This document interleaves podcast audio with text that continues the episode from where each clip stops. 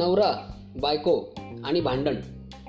हे शब्द एकत्र लिहिले की या तिन्ही शब्दांचा एकमेकांशी परस्पर संबंध अगदी लहान मुलांना पण कळतो. तसा हा विषय सर्वात जुना पण सर्वांच्या जिव्हाळ्याचा देखील आहे. या विषयावर चित्रपट व नाट्यसृष्टीने असंख्य प्रयोग केले आहेत. आणि आजही वेगवेगळ्या भाषातील सिरियल्स या विषयावर आपला प्रपंच चालवत आहेत. तर मुद्दा असा की आपण सिनेमात टी व्हीत नाटकात जे पती पत्नीचं नातं बघतो ते सहसा प्रत्येक गोष्टीची अतिशयोक्ती दाखवणारं असतं. कारण जितकं ते दाखवतात तेवढं प्रेम आणि या उलट तेवढा द्वेष आपल्या रिअल लाईफमधल्या जोडप्यामध्ये दिसणं म्हणजे अपवादातच बहुतेक वेळेला त्यांच्या अशा गोष्टीमुळे पती पत्नी जास्त भांडणं होतात. कारण पती पत्नीचं आदर्श नातं दाखवत असताना ते पतीने पत्नीचे आणि पत्नीने पतीचे केलेले इतके लाड दाखवतात की आपल्याला आपल्याही बायकोने वा नवऱ्याने आपल्याशी असंच वागावं असा लोक एकमेकांचा समज होऊन बसतो. एका जोडप्याचं मी बोलणं ऐकत होतो. ऐकत होतो म्हणजे त्यांचं बोलणंच इतकं मोठ्याने होतं की ते मला सहज ऐकू येत होतं. बायको म्हणाली काल बाई कभी खुशी कभी गम बघत होते. काय तो शाहरुख आला कामावरून की सरळ काजोलला मिठीत घेतो? नाहीतर तुम्ही. कामावरून आले की तोंडावर बारा वाजलेले. कधी प्रेमाने बोलला देखील नाही.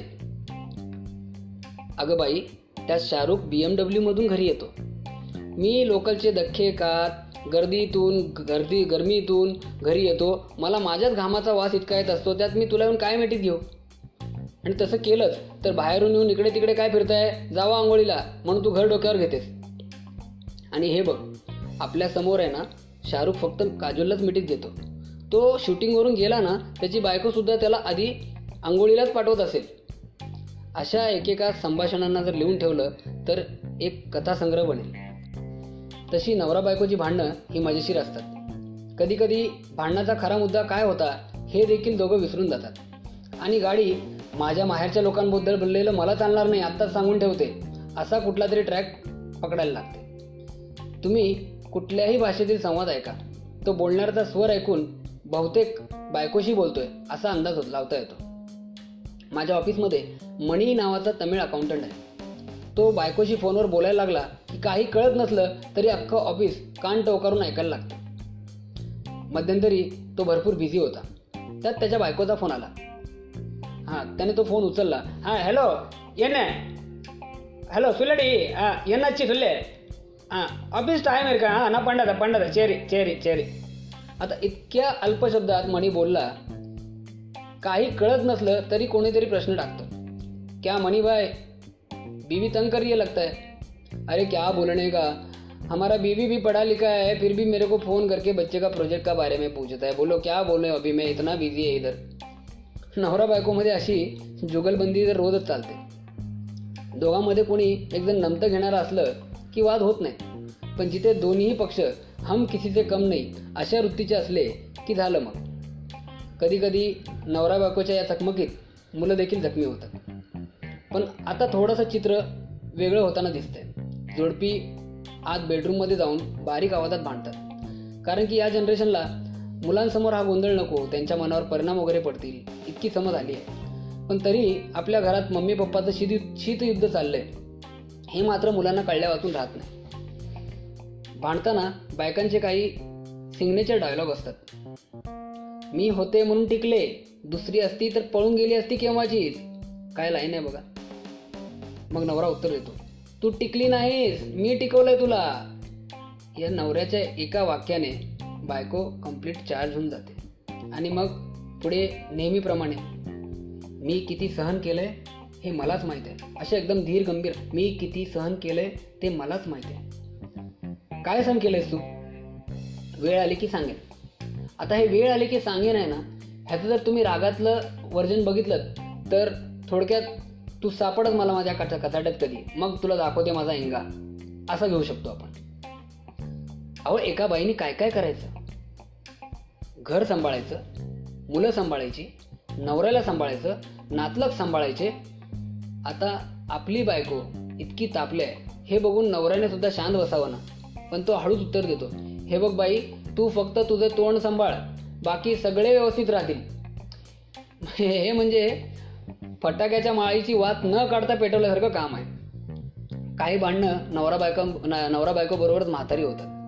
मी आजही लग्नाला आलेल्या मुलांचे आई वडील एकमेकांना मी तुला सोडचिठ्ठीच देणार आहे. तू फक्त बघत राहा मी काय करतो. हां अशा पोष अशा पोकळ धमक्या देताना पाहतो.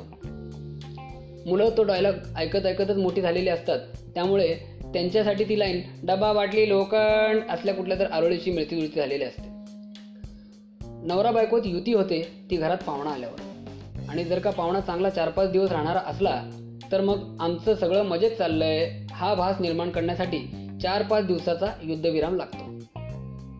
त्या जोडप्याचं प्रेम बघून तो पाहुणा सुद्धा छा तिच्या आईला आम्हीच साला कम नशिबी असा विचार स्वतःशीच करत असतो. अशा वेळी नवरा बायको एक आदर्श जोडपं कसं असावं? यांचं जिवंत उदाहरण म्हणजे आम्हीच आहोत असे जोडपी वा वागायला लागतात. या काळात अहो अशी आरोळी अहो अशी नाजूक हाकेत बदलते. आपली बायको किती गोड असू शकते हे नवऱ्याला पाहुणा आल्यावरच कळतं.